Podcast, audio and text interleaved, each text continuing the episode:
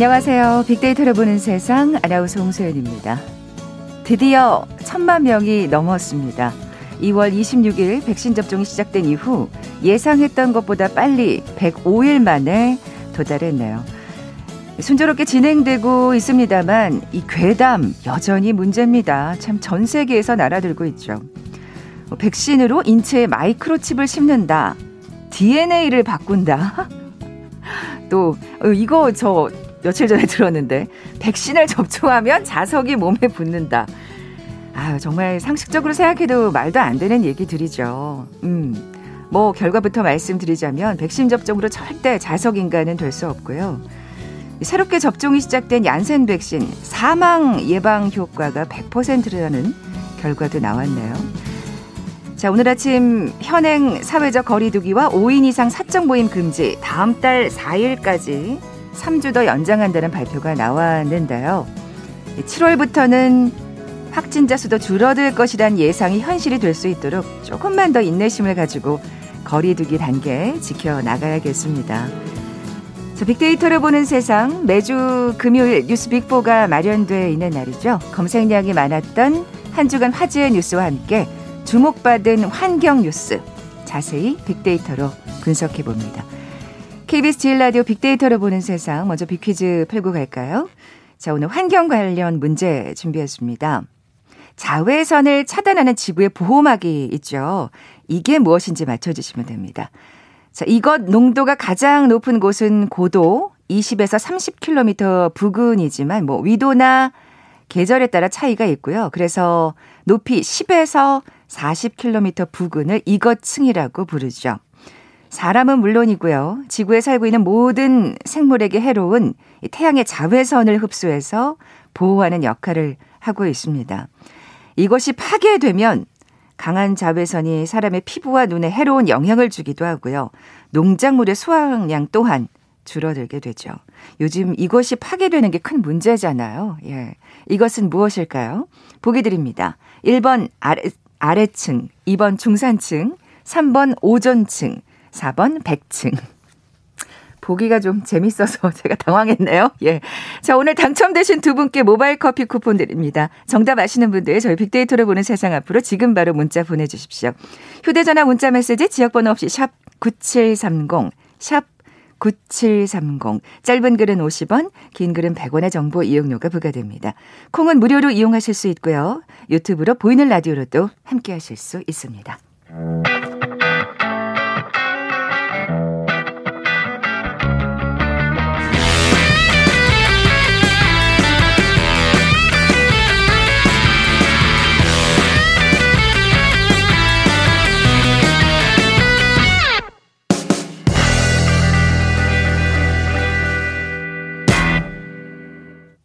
검색량이 많았던 한 주간 화제의 뉴스 빅데이터로 분석해보는 시간이죠. 뉴스 빅4 뉴스톱의 김준일 기자 나와 계세요. 안녕하세요. 예, 안녕하세요. 네.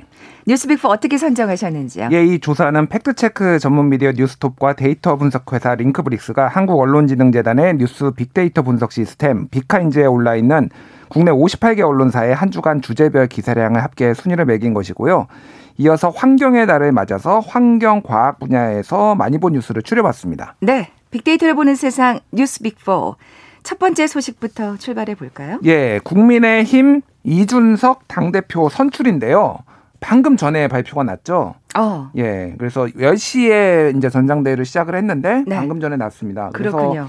어, 이준석 어, 후보가 어, 당원 조사 득표율 37%, 여론조사 득표율 55%에서 합산으로 42%로 1위를 기록했고요. 네. 나경원 31%, 주호영 14%, 홍문표 5%, 조경태 6% 이렇게 아, 거꾸로 했겠네요. 그러니까 조경태 4위, 어, 홍문표 5위 이렇게 됐는데요. 네. 어, 뭐 영선 중진 뭐 이렇게 불렸죠. 그래서 처음으로 일단 이 보수 정당 역사상 처음으로 국회의원을 안 해본 사람이 아니 네. 그건 아닙니다. 왜냐하면은 저기 황교안 대표도 국회의원을 아, 안 해봤으니까 예안 예, 예, 해봤는데 그분은 이제 대통령 권한 대행까지 하신 분이잖아요. 법무부 장관에 그렇지. 그러니까 뭐 이제 무게감이 다른 거죠. 그래서 굉장히 좀 뭐 돌풍이다 그리고 어 신선하다 뭐 이런 얘기들이 많이 나왔고 실제 그 여론조사에서도 계속 뭐 한 45%에서 50%그 여론조사 국민 여론조사 하면 이 정도 네네. 나왔었거든요. 사실 그 여론조사와 당심은 또 다르지 않을까? 음. 뭐 사실 그런 의견도 있었는데 다르지 않았나요? 근데 이제 네. 투표율이 이거가 이제 당원 투표율이 45.36%가 나왔어요. 네. 근데 이게 어느 정도냐면은 2017년 당대표 선거할 때 투표율이 25.2%, 2019년에 아. 25.4%였으니까 거의 두 배 가까이 네, 된 거예요. 45%가 넘었으니까. 이게 무슨 얘기냐면은 이거에 많은 당원들이 열기를 가지고 했는데 이렇게 투표율이 올라가면 일반적으로 당심하고 민심하고 비슷해집니다. 아 그렇군요. 예, 뭐 소수가 하면은 뭐 몇몇의 열성 당원들 아니면 이런 사람들이 이제 큰 영향력을 미치죠. 이를테면 고정층. 뭐 고정층. 예, 예, 특정 예. 후보를 뭐 지지하는 예, 건데 예. 이 정도가 많이 하면은 이제 그래서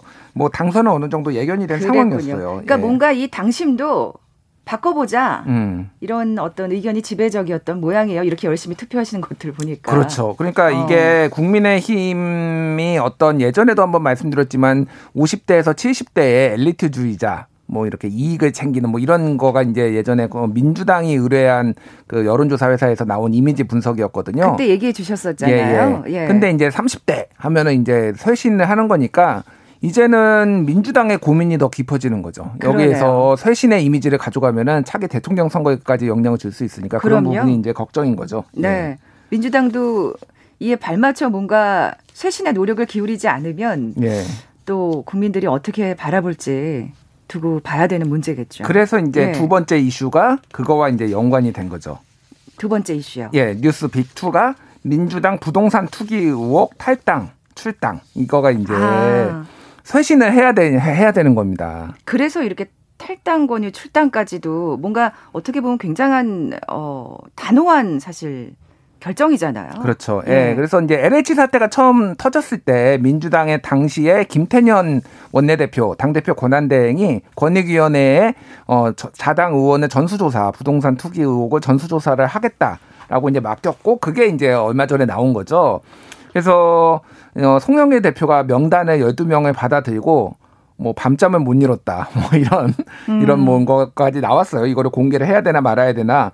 그리고 어떤 조치를 취해야 되는 건데 12명 전원을 공개를 하고 전원 어 탈당 권유를 하거나 출당 조치. 출당 조치는 이제 비례대표 의원 두 명이 있었는데 윤미향 의원하고 양이원영 의원 같은 경우에는 탈, 어, 이렇게 탈당을 하면은 의원직이 유지가 안 되니까 네네. 출당을 일단 시키고 밖에서 나가서 경찰 조사 다 받고 자신의 무고함을 입증하고 들어와라 이렇게 아. 이제 한 거예요. 그렇게 되는 거군요. 그래서 비례대표는 출당, 음. 탈당을 권유한 건 이제 그 현직 의원들. 예. 근데 이제 반발이 굉장히 지금 심한 상황입니다. 그래서 12명 중에 한 절반 정도는 지금 아직 어, 거취를 이제 난 못 못 나가겠다 약간 이런 상황이에요. 뭔가 좀 억울한 억울하다.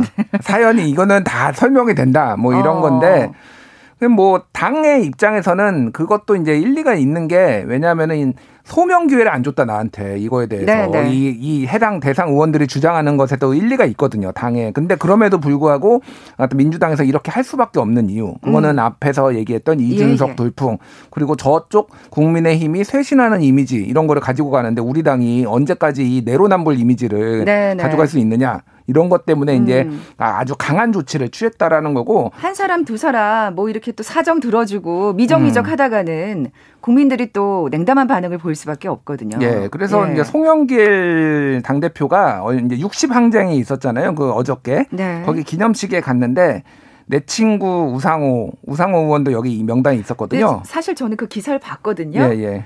진짜 어, 노상호 의원은 좀 억울하긴 하겠다는 생각이 좀 개인적으로 들었는데 음, 뭐 나가셔서 저 소명을 잘 하신 다음에 음. 돌아오실 야겠죠. 예, 내 예. 친구 우상호 얘기한 예. 다음에 마음이 찢어진다 아. 이렇게 얘기를 했는데 또 이런 발언들이 그런 거죠. 그만큼 당이 어려운 결정을 했다라는 거를 또 국민들한테 보여주기 위해서 눈물도 네, 네. 흘렸다. 뭐. 알겠습니다. 뭐 이런 것도 한 거고. 그러니까요. 이게 이제 어. 이제 바로 이제 국민의힘의 역공으로 이제 이제 된 거예요. 민주당에서는 자 우리 다 받았으니까 네. 음. 야당도 받아라. 이렇게 지금. 탈당 권유에 출당까지 했다. 너희 예. 뭐할 건데 이렇게 되는 거죠. 그러니까 국민의힘 측에서 상당히 예. 곤란한 상황이 돼서 처음에는 감사원에 받겠다. 권익위 권익위 권익위원회는 그러니까 어, 저, 갑자기 이름이 생각이 안 나는데 권익위 전현희 위원장이 민주당 의원 출신이기 때문에 못 믿겠다. 그래서 감사원한테 받겠다라고 했는데 예. 감사원에 들고 갔어요. 그래서 이렇게 사진도 찍고 막 했는데 감사원 법에 따르면은 국회의원은 감사 대상이 아닙니다. 아하. 그래서 감사원에서 못 받, 이거는 못 한다라고 발표를 하고. 어, 법으로는 안 된다. 안 된다. 예, 그래서 예. 욕을 좀 먹고 그런 다음에 어저께 저녁에 권익위 조사 받겠다. 어. 뭐 이렇게 된 거예요. 그래서. 야, 그러니까 사실 국민의힘도 지금 뭔가 지금의 이 돌풍을 음. 계속 이어나가려고 안간힘을 쓰고 있네요. 이당 많거든요. 제가 아는 것만 제일 유명한 게 강기훈 의원 이분은 워낙 기사도 많이 나왔는데 그랬죠, 그랬죠. 워낙 뭐 많기 때문에 나오면은 그래서 야. 지금 이준석 당 대표의 첫 음, 시험 무대가 네. 이거 부동산 전수조사 어떻게 할 것이냐 당장 이제 잘 결정을 해야 되는 상황이에요. 만만치 않네요. 예. 네. 그러니까 그동안은 이제 이준석 어, 후보가 비판만 하면 됐는데 이제는 본인의 그렇죠. 실력을 이제 검증 무대에 그렇죠. 올라서 이제 보여줘야 되는 그런 상황인 거죠. 첫 번째 과제가 아주 굉장히 음. 어, 떻게 보면 어려운 과제가 됐습니다. 어쨌든 권익위 조사를 받은 국민의힘에선 또 아, 몇 명이 나올지 사실은 음. 국민들은 진짜 실망할 수밖에 없잖아요. 이런 결과를 듣게 되면. 예. 근데 이준석 의원이 저, 저 어제 사실 점심 먹으러 나가다가 방송 끝나고 예. 이렇게 우연히 마주쳤거든요. 예, 예. 조용히 예. 이렇게 혼자 들어오시더라고요. 방송하시러. 음, 음, 음. 저희 12시 프로에 예. 나오시니까요. 그래서 아이고 이거 당 대표 되시면 진짜 많은 방송을 하고 계시잖아요, 지금. 제가 제가 지난 월요일에 네, 네. 그 KBS, KBS 더 라이브 심야 그 TV 프로그램에 네네. 이제 출연을 했는데 이준석 후보가 왔더라고요. 뭐 저는 개인적으로 친분이 있으니까 네. 그냥 그래서 뭐 방송 다 어떻게 할 거냐 그렇게 물어보니까 몇 개 하고 있냐 몇 개 하고 있어요 이렇게 물어보니까 어, 고정으로 17개 하고 있다고. 세상에. 고정만 17개입니다. 고정만. 네, 그러니까 네. 이제 가끔 불려서 나가는 것까지 하면은 그래서 방송가가 지금 비상이 걸려. 시사 프로그램가가 비상이 걸렸다. 아, 그래서 마지막으로 다 한 번씩은 최종적으로 나온대요. 그러니까 당대표 아. 되고서도 지금 다 나올 겁니다. 다음 주에는 한 번씩은 다 나간다고 하네요. 이를테면 마무리를 마무리, 하시는 거죠. 네, 인사를 해야 되니까. 그렇군요. 네. 네. 좋은 또 패널을 구해야 될 텐데 저희한테 또 숙제네요. 예. 네.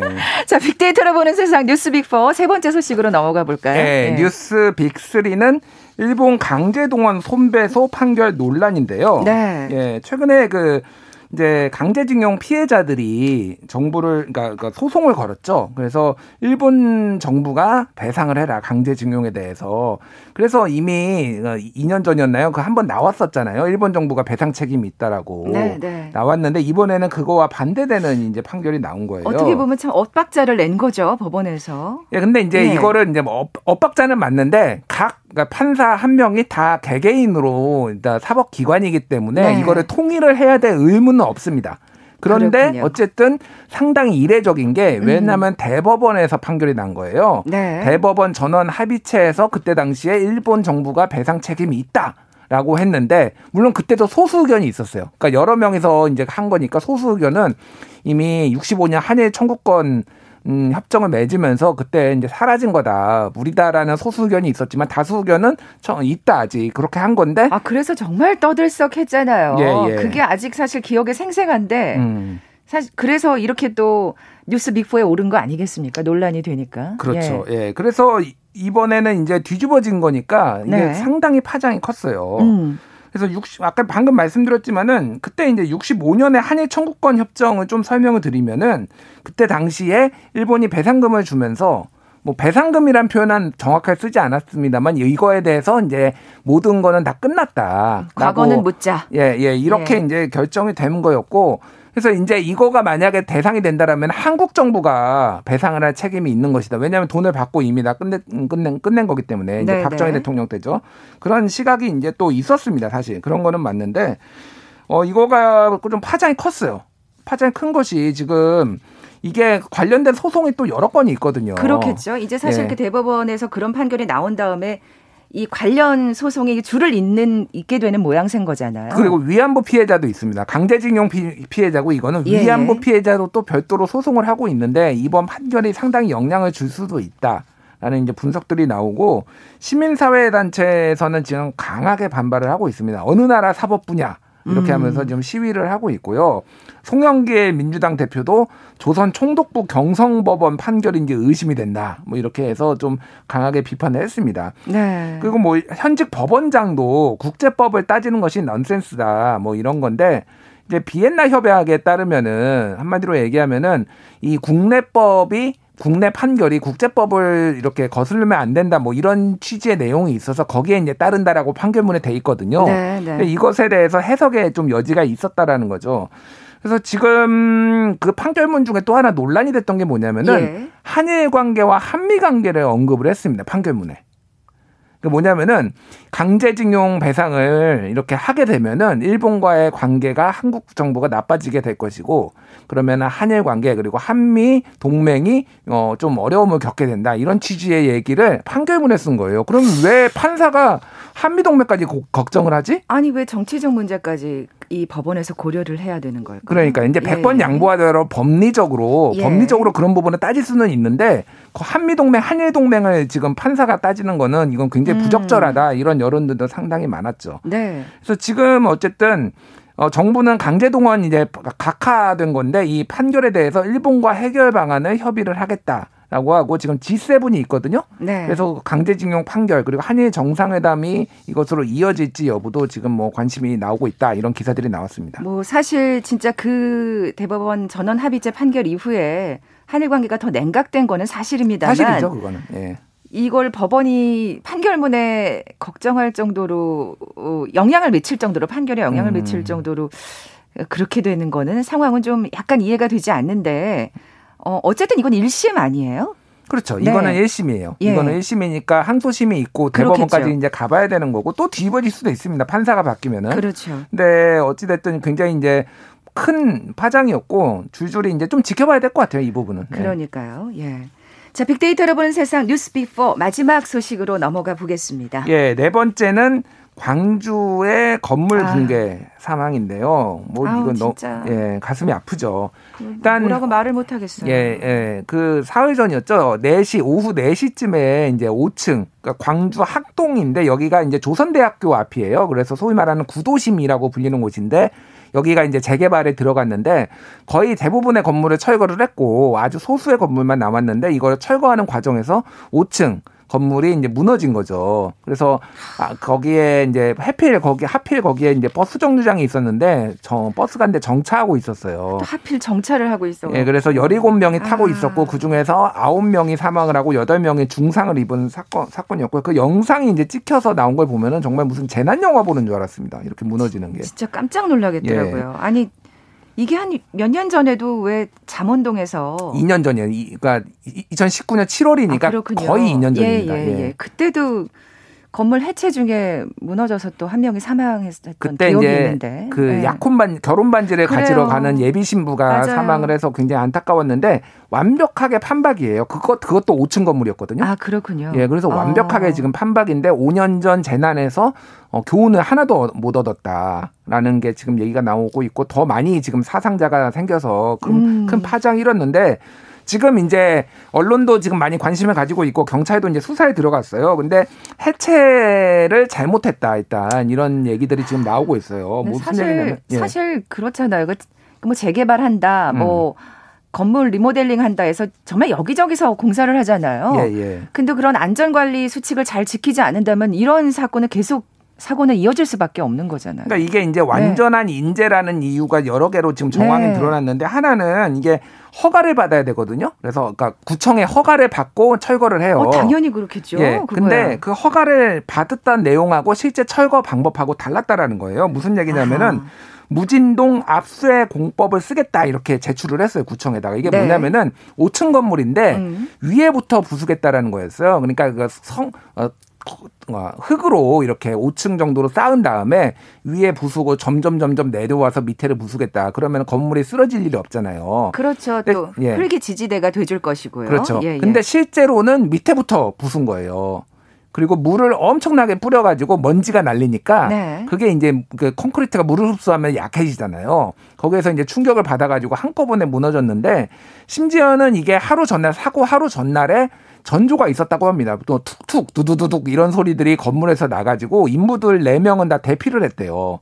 그리고 수신호를 이제 거기에를 통제하는 사람들 있잖아요. 네네. 그 네. 수신호 하는 사람들도 다 대피를 했는데 본인들이 대피를 하면서 여기 위험하다라고 뭐 통제를 한다든지 이런 거 안 하고 본인들만 그렇죠. 대피를 해가지고 이게 지금 참사가 벌어진 거니까 세상에 이게 뭐 저는 약간 뭐 아, 이게 이 무책임함이 예전에 뭐 정확한 비율인지 모르겠습니다만 세월호 그 선원들이 본인들만 살겠다고 탈출을 하고 아무 조치도 안 한 게 막 이런 게 떠오르더라고요. 그러니까. 아니 예. 이거는 진짜 어린 아이도 알 거가 우리 블록 쌓아봤잖아요. 집 짓기 해봤잖아요. 네.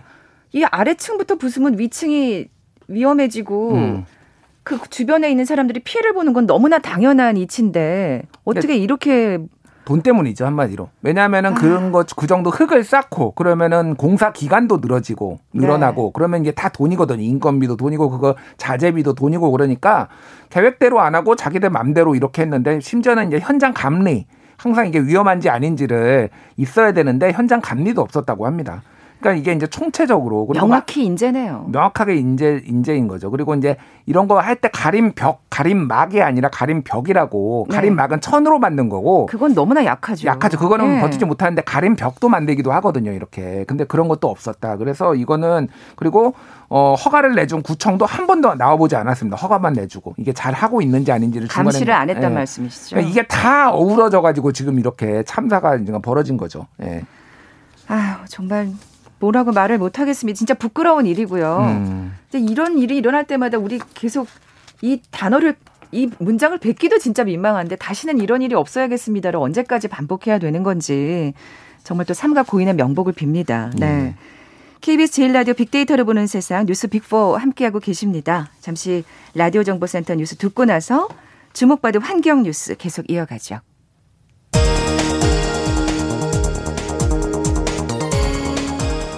국민의힘 새 당대표에 이준석 전 최고위원이 선출됐습니다. 이 전 최고위원은 선거인단과 일반 여론조사를 합산한 결과에서 모두 9만 3,392표를 얻어 43.8%의 득표율로 7만 9,151표를 얻은 나경원 후보를 제쳤습니다. 헌정 사상 최초의 30대 원내 교섭단체 대표입니다. 정부 합동특별수사본부가 더불어민주당 국회의원 12명의 부동산 투기 의혹 사건을 시도 경찰청에 배당해 수사에 본격적으로 착수했습니다. 특수부는 성역 없이 법과 원칙에 따라 수사하겠다고 거듭 강조했습니다. 국방부 검찰단이 성추행 피해 공군 부사관 사망 사건 관련 압수수색을 하는 과정에서 친정집 발언을 한 사실이 확인된 수사관을 직접 수사 업무에서 즉각 제외하기로 했습니다. 천안함 좌초설을 주장하며 군사망 사고 진상규명위원회의 진정원의 파문을 불러온 신상철 전 천안함 민군합동 조사위원이 서욱 국방부 장관과 국회 국방위원회 소속 민주당 의원 10명을 공수처에 고발했습니다. 신 씨는 서욱 장관이 천안함은 북한의 소행이라고 발표해 사건의 실체를 왜곡했다고 주장했습니다. 이여건 기획재정부 제1차관이 완전한 경제 회복을 이루기 위해서는 세심하고 정교한 대응과 보강에 힘써야 할 시기라고 말하며 백신 공급, 하반기 내수 활력 제고, 코로나 취약, 피해 계층 지원 등을 추경 및 하반기 경제 정책 방향 과제로 제시했습니다. 농지법 위반 혐의 등으로 입건된 축구 선수 기성용이 혐의를 벗었습니다. 경찰은 기존 축구센터 건립용으로 돈만 대다는 기성용의 주장을 반박할 증거를 찾지 못해 아버지 기영옥 씨만 검찰로 송치했습니다. 중국의 반발에도 미국과 타이완의 무역 대표들이 군계 대화에 나서 교역 강화를 위한 무역 협상 재개를 선언했습니다. 양측은 어젯밤 40여 분간 진행된 화상회의에서 수주 안의 무역 투자 기본협정 11차 협상을 열기로 합의했습니다. 지금까지 정보센터 뉴스 정원 나였습니다.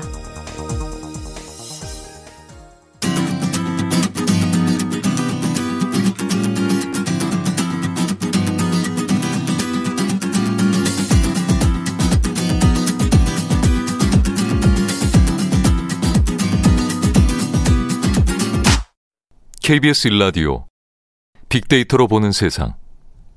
네, 뉴스빅4 함께하고 계신 지금 시각 어, 11시 30분 막 됐습니다. 김 기자님, 빅퀴즈 다시 한번 내주세요. 예. 자외선을 차단하는 지구의 보호막이 있습니다. 무엇일까요? 이것 농도가 가장 높은 곳은 고도 20에서 30km 부근이지만 위도나 계절에 따라 차이가 있고요. 그래서 높이 10에서 40km 부근을 이것층이라고 합니다. 사람은 물론이고요. 지구에 살고 있는 모든 생물에게 해로운 태양의 자외선을 흡수해서 보호하는 역할을 하고 있습니다. 하지만 이것이 파괴되면 강한 자외선이 사람의 피부와 눈에 해로운 영향을 주기도 하고 농작물의 수확량이 크게 줄어들게 됩니다. 요즘 이것이 파괴되는 것이 큰 문제인데요. 이것은 무엇일까요? 1번 아래층, 2번 중산층, 3번 오존층, 4번 백층. 네. 이게 정말 엄청난 자외선 차단제 역할을 하는 거죠. 아, 예. 근데 예시가 예술이네요. 예. 아래층, 중산층. 야, 진짜. 어, 보기가 재밌다고 지금 반응들을 보여주고 계세요. 어, 어떤 분은, 아, 정답이 100층이었으면 좋겠다며 자기는 고위층에 살고 싶다고 농담도 하셨는데. 자, 오늘 당첨되신 두 분께 모바일 커피 쿠폰 드립니다. 정답 아시는 분들 저희 빅데이터로 보는 세상 앞으로 지금 바로 문자 보내 주십시오. 휴대 전화 문자 메시지 지역 번호 없이 샵 9730, 샵 9730. 짧은 글은 50원, 긴 글은 100원의 정보 이용료가 부과됩니다. 콩은 무료로 이용하실 수 있고요. 유튜브로 보이는 라디오로도 함께 하실 수 있습니다. 자, 환경의 달을 맞아서 이번엔 주목받은 환경 뉴스 좀 살펴보겠습니다. 예, 첫 번째는 골칫거리 폐 마스크 환경 오염 막는 기술 특허 출원도 급증 기사인데요. 네. 이게 이제 그 최근에 이제 그 특허청에서 자료를 낸 거예요. 그런데 예전에는 과거에는 이 마스크와 관련해서 한 해 한 한 건에서 최대 많아 13건 정도가 특허가 나왔다고 합니다. 네. 근데 지난해 112건 나왔대요. 와. 그러니까 10배 이상 뭐 뛴 거예요. 그만큼 사실 이제 마스크가 우리의 일상 용품이 돼 버려 가지고요. 음. 그죠? 예. 근데 마스크가 이제 워낙 많이 쏟아지니까 이게 그렇죠. 여러 가지 문제가 있는데 하나는 이제 이거를 다 매립을 하거든요. 네. 다 매립을 하는데 잘 안 썩는다고 합니다. 이 음, 마스크가. 음. 그래서 이제 친환경 소재 그리고 이런 것들로 이제 만든 마스크들도 많고요. 네. 또 하나는 이제 뭐 줄 문제가 있어요. 이게 마스크 줄이 잘 안 끊어지면은 이게 동물들이 만약에 이렇게 막 엮여가지고 그쵸. 잘 어, 어려움을 겪는 경우가 네, 네, 많아서 네. 그래서 아예 끊어서 버려라 이런 것들도 얘기 많이 하거든요. 그렇죠. 근데 어쨌든 뭐 마스크 끈에 대해서 뭐 특허를 뭐 낸다든지 뭐 이런 것들이 굉장히 많이 나오고 있다. 뭐 이런 내용이고요. 네, 네. 그래서 마스크는 한국이 굉장히 기술이 앞서 있어요. 음. 여러모로. 그래서 K 마스크가 상당히 해외에서도 인기가 있다는데 이런 특허들이 많이 나와서 좀 더 그런 인기를 이어갔으면 좋겠습니다. 네, 뭐 마스크가 어떤 환경을 오염시키는 물질로 만들어지지 않은 것도 사실 굉장히 중요할 것 같고요. 음. 말씀하신 대로 이 폐 마스크가 어떻게 처리가 되는지도 예. 굉장히 중요할 것 같은데 뭐 110, 112건이요? 야, 예. 그러면 뭔가 굉장히 좋은 아이디어들이 많이 나왔을 것 같은데 뭐 근데 기대가 됩니다. 이런 거 중에 또 밥 숟가락을 얹어서 또 뭐 막 내는 분들도 있기 때문에 얼마나 뭐 혁신이 될지는 좀 지켜봐 보기는 해야 될 것 같아요. 어쨌든. 네, 예. 어쨌든 뭐 기대를 해 보겠습니다. 사실 우리 뭐 코로나 때문에 마스크하고 더 친숙해진 감이 없잖아요, 있습니다만 그래도 그 전에 황사 때도 참 많이들 쓰셨고요. 그렇죠. 이제 코로나 19 시대가 저문다고 하더라도 또 다른 바이러스를 우리가 또뭐 음. 우려하지 않을 수 없거든요. 예. 어쨌든 마스크하고 이제 가까이 살 수밖에 없을 것 같은데 음. 어, 이런 특허 기술이 좀 도움이 됐으면 좋겠습니다. 자, 다음 소식으로 넘어가 볼까요? 예. 다음은 유통업계 플라스틱 저감 자원 선순환 환경의 달 맞아 다양한 친환경 활동 섭외 이런 건데요. 네. 이번 달이 이제 환경의 달이잖아요. 네. 그래서 기업들이 환경 관련해서 이벤트를 하거나 뭐 이런 새로운 제품을 내놓는다 이런 거예요. 그래서 네. 굉장히 많은 기업들이 있는데 특히 이제 소비재를 어, 소비자를 직접 상대하는 기업들 유통업계가 많이 했는데 여기 보면은 이름이 다 뭐가 쳐져 있네요. 제가 이 상품명을 말할 수는 없고 네. 카페 투로 시작하는 여기에서는 이제 빨대가 이게 문제가 많다 이런 얘기가 나오잖아요. 요즘 그래서 개인 빨대 쓰시는 분들도 있고 아니면 아예 빨대를 없애버리는 그 그쵸. 패스트푸드점이나 이런 데들이 있거든요. 또 종이 빨대도 있고요. 네, 예. 종이 빨대, 아예 빨대 없애는 곳 아니면 스테인레스 빨대 아하. 뭐 이런 거를 또 계속 쓸 수 있는 거 계속 쓸 수 있는 거, 거죠. 뭐 예, 이런 예. 거를 그래서 상품으로 내놓는 곳이 많이 있다. 아니면 제품으로 판매하는 곳이 많이 나왔다라는 것도 있고요. 그러니까 그 텀블러에 아- 아예 이렇게 스테인리스 빨대가 꽂혀져 있는 맞아요. 뭐 이런 식의 상품이겠네요. 예, 예. 어. 그런 제품들이 여러 곳에서 나오고 있다 라는 거고요. 네. 그리고 이제 또 환경과 관련해서 많이 이슈가 되는 게 이제 재활용이잖아요. 음. 재활용인데 이 페트병 페트병을 분리, 그러니까 분리수거를 할 때 라벨을 다 떼야 되거든요. 맞아요. 겉에 이제 포장지라고 이렇게 플- 그러니까 비닐, 비닐이라고 하죠. 비닐이 붙어 있잖아요. 근데 이게 잘 안 떨어집니다. 사실 칼로 떼야 돼요. 칼로 음, 칼로. 긁어서 긁는 형식으로 해야 네. 돼요. 근데 저희 요즘 아파트 단지에서는 요거 떼가지고 음. 분리수거 하게끔 하고 있거든요. 예, 예. 그래서 꼭 떼는데 아직까지는 익숙치 않으신 것 같아요. 익숙치. 않은데 그 익숙치 않은 이유 중에 하나가 잘안 떼지니까 아. 귀찮아서 그런 건데 네, 네. 이게 일본은 굉장히 오래 전부터 그냥 쑥 뜯어지게 이런 제 거의 모든 제품이 다 페트병이 그렇게 나와요. 그리고 요즘에 또 라벨이 없는 제품도 나오더라고요. 예, 예. 어, 어, 그런 것도 있어서 어찌됐든 지금, 어, 뭐 몇몇 이제, 어, 음료 업계나 이런 데서 잘 네. 떼지게 아하. 하는 것들. 그리고 뚜껑도 이렇게 잘, 어, 이게 뭐냐면은 뚜껑이 그 같은 페트병이라도 뚜껑 따고 이렇게 남잖아요. 이렇게 네, 동그랗게. 그것도 사실은 원래 분리수거를 해줘야 돼요. 원래는. 그러니까 재, 재질이 달라요. 그러니까 아직까지 그것까지는 안 해봤네요. 그러니까 이게 고압축이냐 아니면 뭐 덜 압축이냐 이런 거에 따라서 다른데 재질이 다르다라고 하- 하더라고요. 그렇죠. 페트병 자체하고 예. 뚜껑하고는 다르죠. 재질이 다르니까 따로 이제 분류가 되는데 아하. 그것도 잘 떨어지게 하는 제품들 이런 것들이 이제 나오고 있습니다. 네. 사실 요즘 우리가 MZ 세대라고 하잖아요. 이 젊은 음. 세대들 워낙 또 이런 문제에 또 민감해서 예. 이 기업들이 발맞춰주지 않으면 음. 외면당하겠더라고요. 예. 뭐 살아남기 위해서라도. 이런 그 진, 예. 사실 해외에는 엄청 관심이 이게 훨씬 높아요. 아, 국내가 그렇군요. 좀 많이 뒤처진 겁니다. 그래서 음. 뭐 최근에는 뭐 사은품으로 페트병 압축기, 뭐 분리수거 박스 이런 거를 주는 유통업체도 있다고 합니다. 아, 그래서 그렇군요. 관심들이 점점점 높아지고 있어요. 네. 바람직한 현상입니다. 예. 그리고 더 사실 이거는 강조해도 지나침이 없으니까요. 음. 더 많은 기업들이 또 시민들이 동참해 주셨으면 좋겠습니다. 자, 주목받은 환경 뉴스 마지막 소식으로 넘어가 볼까요? 예, 도시 환경 지키자 오래된 자동차 이용 제한에 나선 프랑스 이 기사인데요. 어, 이거는 우리도 굉장히 또 관심 갖고 지켜볼 뉴스인 게 예. 오래된 자동차 이용 많이들 하시잖아요. 한국도 지금 그 경유 특히 이제 오래된 그렇죠. 경유 자동차 같은 경우에는 도심의 사대문 안에 못 들어오게 하는 뭐 이런 게 있어요. 예. 네네. 네, 프랑스도 마찬가지입니다. 그래서 어 그 수도가 안에 내부에 이제 그 도심 안에는 못 들어오게 79개 지역 행정구에 해당 조치가 적용이 되는데 68유로 정도 벌금을 물어야 된다고 합니다. 네. 68유로면은 대충 한 10만 원 정도 되는 것 같아요. 어, 예. 이건 그래도 꽤 벌금을 무네요. 예, 예, 꽤 무는 거고 이게 지금 프랑스나 유럽 같은 거 유럽 같은 지역에서는 잘 모르시는 분들이 있는데 빠르면은 2030년부터 아예 그 이 휘발유로 가는 것들을 생산을 중단합니다. 더 이상. 아, 그렇군요. 다 전기차로 바꿔요. 이게 2030년, 35년, 40년 이런 식으로. 네, 네. 그러니까 프랑스 같은 경우에도 2030년에 휘발유 자동차 지금 퇴출한다라는 거거든요. 아. 그러니까 이거는 이제 이산화탄소도 줄이고 배기가스 이뭐 미세먼지라든지 이런 것도 줄이고 그래서 굉장히 적극적으로 지금 많은 나라들이 해외에서 하고 있다. 이런 음. 소식이에요. 그래서 한국도 이제 굉장히 좀 속도가 많이 뒤쳐져 있거든요. 한국이 그런 부분에 그렇죠. 있어서 예, 그래서 더 적극적으로 해야 된다 이런 요구 사항이 나오고 있습니다. 네. 더 공격적으로 사실 아까 우리가 그 음. 재활용 분리수거에 관련된 얘기를 했는데 이 문제 또한 정말 강조해도 지나치지가 않죠. 또 네. 수출해야 되잖아요 유럽에 그러려면은 아, 한국. 기업들도 다 그거 맞춰서 지금 다 전기차로 바꿔야 됩니다 지금. 음, 음. 그러니까 그만큼 이렇게 속도를 내는 건 환경 오염이 심각하다는 또 반증일 겁니다. 그렇죠. 네. 예. 그렇기 때문에 조금 불편하더라도 서로 서로 또 협력을 해 나가야 되지 않을까 하는 생각이 들고요. 자, 지금까지 뉴스빅4 뉴스톱의 김준일 기자와 함께했습니다. 고맙습니다. 감사합니다. 자, 오늘 비퀴즈 정답은 3번 오존층이었죠. 많은 분들이 정답 보내주셨는데요.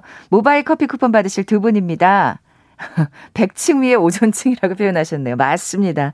자, 모두 일회용 제품 비닐 사용 줄이고 환경 보호 합시다 하신 2013님. 그리고 아이고 11살 오은준 학생 엄마랑 라디오 듣고 있다고요. 8385로 정답 보내 주셨네요. 학교에서 배운 내용인데 문제로 나와서 바로 보냅니다 하시면서 자, 두 분께 선물 보내 드리면서 물러갑니다. 월요일에 뵙죠. 고맙습니다.